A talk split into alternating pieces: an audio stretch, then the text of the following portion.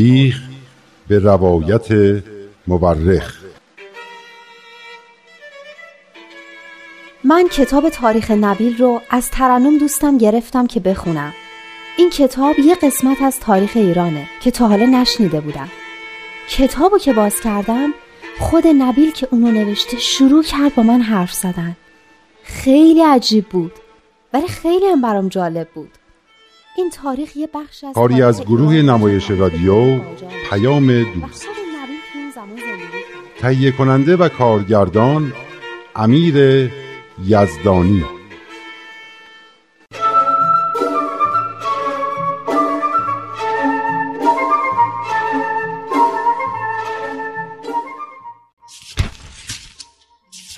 خب کجا بودیم؟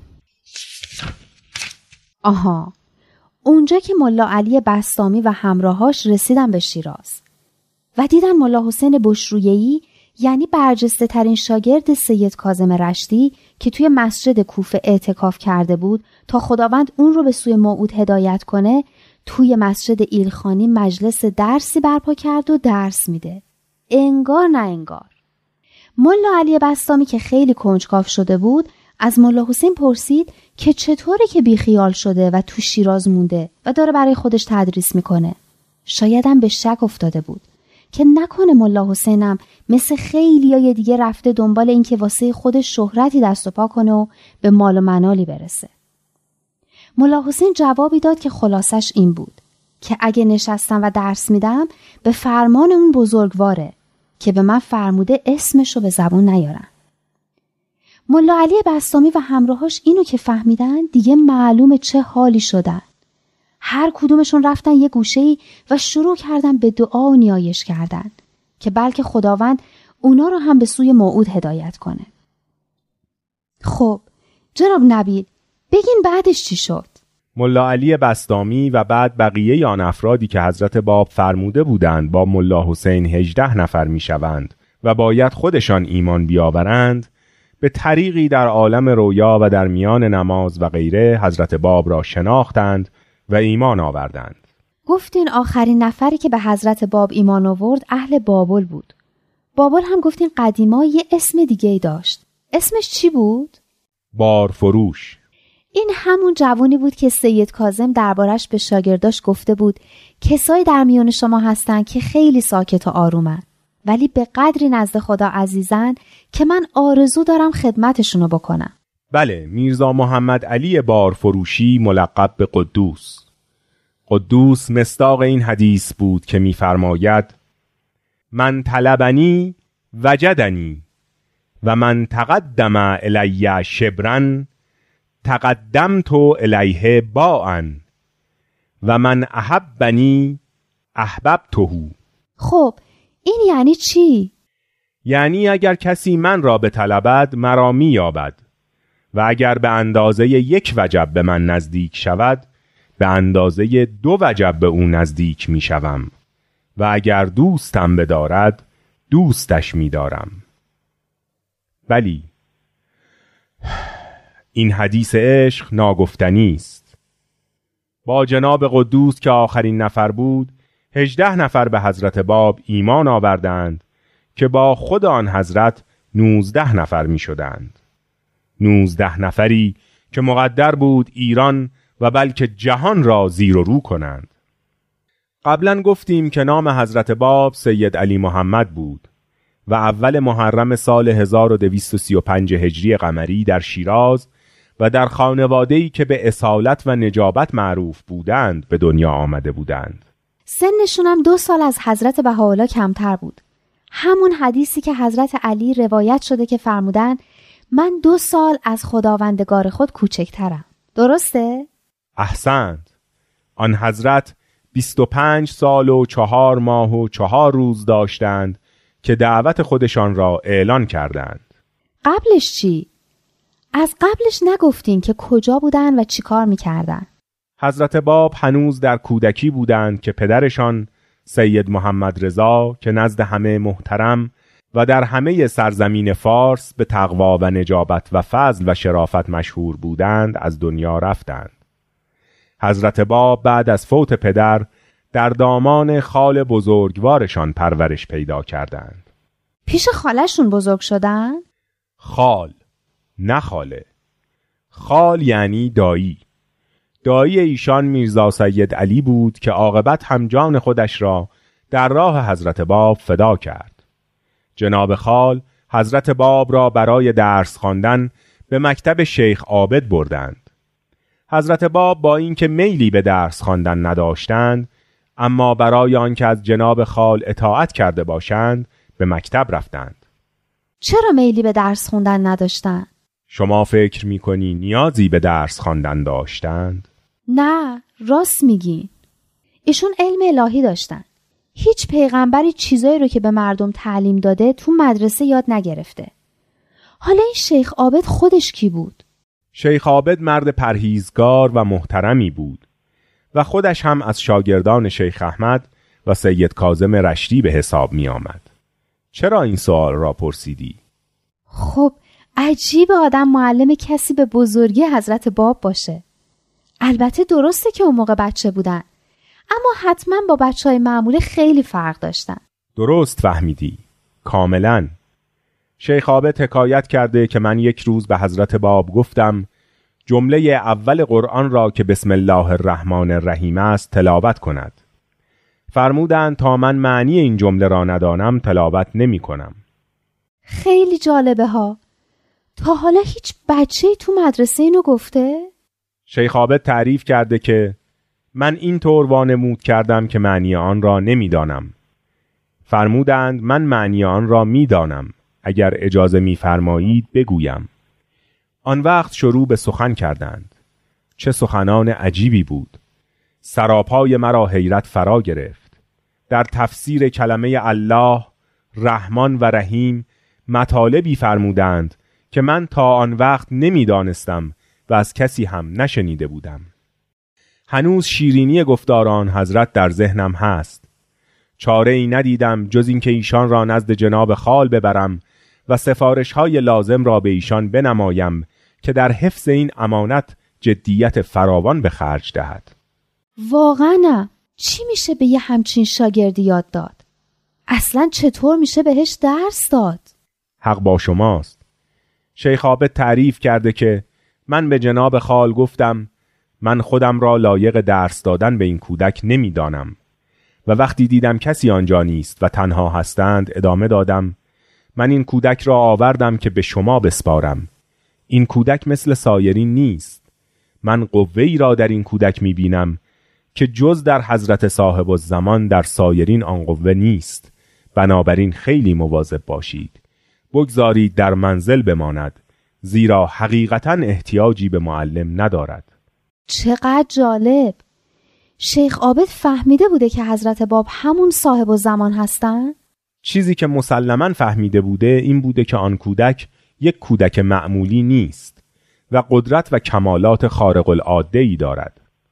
البته همانطور که گفتم شیخ عابد از شاگردان شیخ احمد و سید کازم بود و بر اساس تعالیم آن دو می‌دانست که زمان ظهور حضرت مهدی نزدیک است.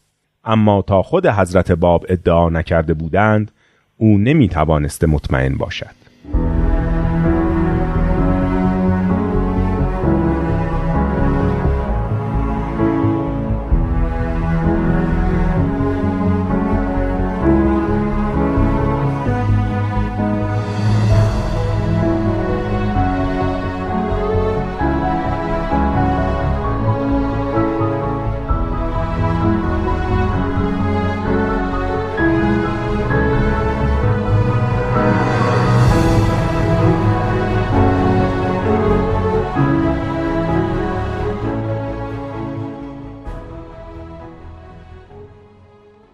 پس حضرت باب دیگه مکتب خونه نرفتن.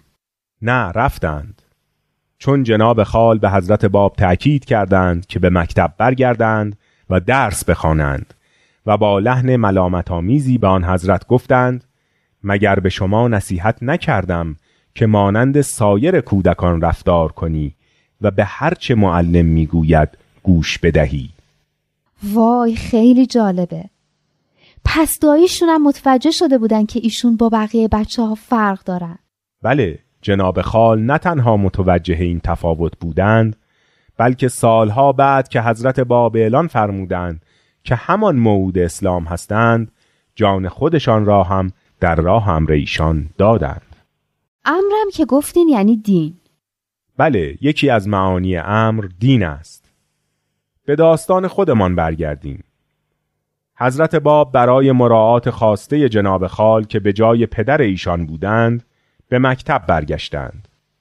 اما روح آن حضرت بسیار قوی بود و آثارش را نمی‌شد پنهان کرد. این بود که روز به روز آثار علم لدنی و حکمت و دانش خارج از اندازه بشری در آن حضرت بیشتر آشکار می‌شد. علم لدنی هم قبل از اینکه بپرسی یعنی علم ذاتی. علمی که از راه تحصیل و کسب علم به دست نیامده باشد. خوب شد توضیح دادین. چون قبلا پرسیده بودم. اما راستشو بخواین معنیش اصلا یادم نبود. بالاخره جناب خال مجبور شد حضرت باب را با خود به تجارت مشغول کند. اما در هنگام تجارت هم آثار عجیبی از ایشان ظاهر می شد. بعد از چند سال حضرت باب ازدواج کردند و در اثر این ازدواج پسری به نام احمد به دنیا آمد که یک سال قبل از اینکه امر خود را اعلان کنند از دنیا رفت. پس یعنی در سال 1259 هجری قمری. بله در همان سال. پس از فوت این پسر حضرت باب مناجاتی را به عربی نازل فرمودند لطفا فارسیشو بگین عربی که میگین من نصفشو نمی‌فهمم بسیار خوب به خاطر شما مضمون آن را به فارسی می‌گویم. مضمونش به فارسی این می شود که ای خدای من کاش این ابراهیم تو را هزار اسماعیل بود تا همه را در راه محبت تو قربانی می کرد ای محبوب من و مقصود قلب من محبت این احمد که بنده تو علی محمد او را در راه تو قربانی کرد هیچگاه نمی‌تواند شعله محبت تو را که در قلبش افروخته خاموش سازد یعنی حضرت با پسر خودشون رو در راه خدا قربانی کردن؟ مثل ابراهیم که می‌خواست اسماعیل رو قربانی کنه؟ البته نه اینکه شمشیر بردارند و قربانیش کنند اما به وفات او رضایت دادند راضی شدند که از دنیا برود تا اراده الهی جاری شود ولی واقعا چرا اراده الهی باید در مردن احمد باشه؟ سوال بسیار سختی می کنی. چه کسی می تواند ادعا کند که علت اراده الهی را می داند که چیست؟ مگر اینکه خداوند خودش آن را آشکار کرده باشد. اما شاید نباید از حضرت باب فرزندی به جا ماند. شاید چون ظهور بعدی که مقدر بود تقریبا بلا فاصله صورت گیرد را با موانع و مشکلاتی روبرو می ساخت. درسته. بله حضرت باب از فدا کردن جان خودشان هم عبا نداشتند. در همین مناجات میفرمایند تا جانم در پای تو نصار نشود و تا جسمم در راه تو به خاک و خون نقلتد و تا سینم برای تو هدف گلوله های بیشمار نشود استراب من تسکین نیابد و دل من راحتی نپذیرد از ترنم شنیدم که حضرت باب آخرش تیربارون می‌کنن. چه جالب که خودشون می‌خواستن اینطوری بشه و سینهشون هدف گلوله بشه. واقعا خیلی جالبه. حضرت باب در این مناجات میفرمایند ای خدای من ای یگان مقصود من قربانی شدن یگان فرزند مرا بپذیر و قبول فرما و فدا شدن او را فاتحه و علامت فدا شدن من در راحت قرار بده و به فضلت فداکاری مرا قبول فرما. آرزو دارم که خون من در راه تو ریخته شود تا بذر امر تو را با خون خود آبیاری نمایم. تأثیر مخصوصی به خون من عطا کن تا بذر الهی به زودی در قلوب عباد بروید و سرسبز گردد و نمو کند تا آنکه درختی توانا گردد و همه اهل عالم زیر سایه آن جمع شوند. چقدر نازنین بودن که می‌خواستن فداشن تا بلکه مردم به طرف خدا هدایت بشن و در سایه درخت الهی که با خونشون آبیاری کردن قرار بگیرن. چه عشق عظیمی به خدا داشتن. به راستی هم چه عشق عظیمی به خداوند داشتند و چه عشق عظیمی به بشریت که جان خودشان را فدای آسایش و آرامشان کردند. آره درسته. همون که میگن حضرت مهدی بیاد عدالت رو برقرار می‌کنه و همه می‌تونن در صلح و آرامش زندگی کنن. چه بجا گفتی. حضرت باب هم آمدند تا با تعالیمشان بشریت را برای چنان دنیایی تربیت کنند. دنیایی که بایستی بر اساس عدالت صلح و محبت بنا کنند. واقعا مردم چقدر اشتباه می‌کنن. اینکه فکر می‌کنن حضرت مهدی باید بیاد و با کشت و کشتار برای مردم عدالت بیاره من همیشه پیش خودم فکر می‌کردم اگه قرار باشه حضرت مهدی بیاد و عدالت رو به زور شمشیر پیش ببره و بعدش هم قیامت بشه و دنیا به آخر برسه این چه اومدنیه؟ این چه عدالتیه؟ حالا می‌فهمم که قضیه اصلا اینجوری نیست که مردم فکر می‌کنن احسنت چه خوب فهمیدی همین تصورات باطل است که نمی‌گذارد خیلی از مردم حقیقت را تشخیص بدهند. اما برای پیدا کردن و رسیدن به حقیقت اول باید افکار و عقاید قدیمی بشری را دور ریخت.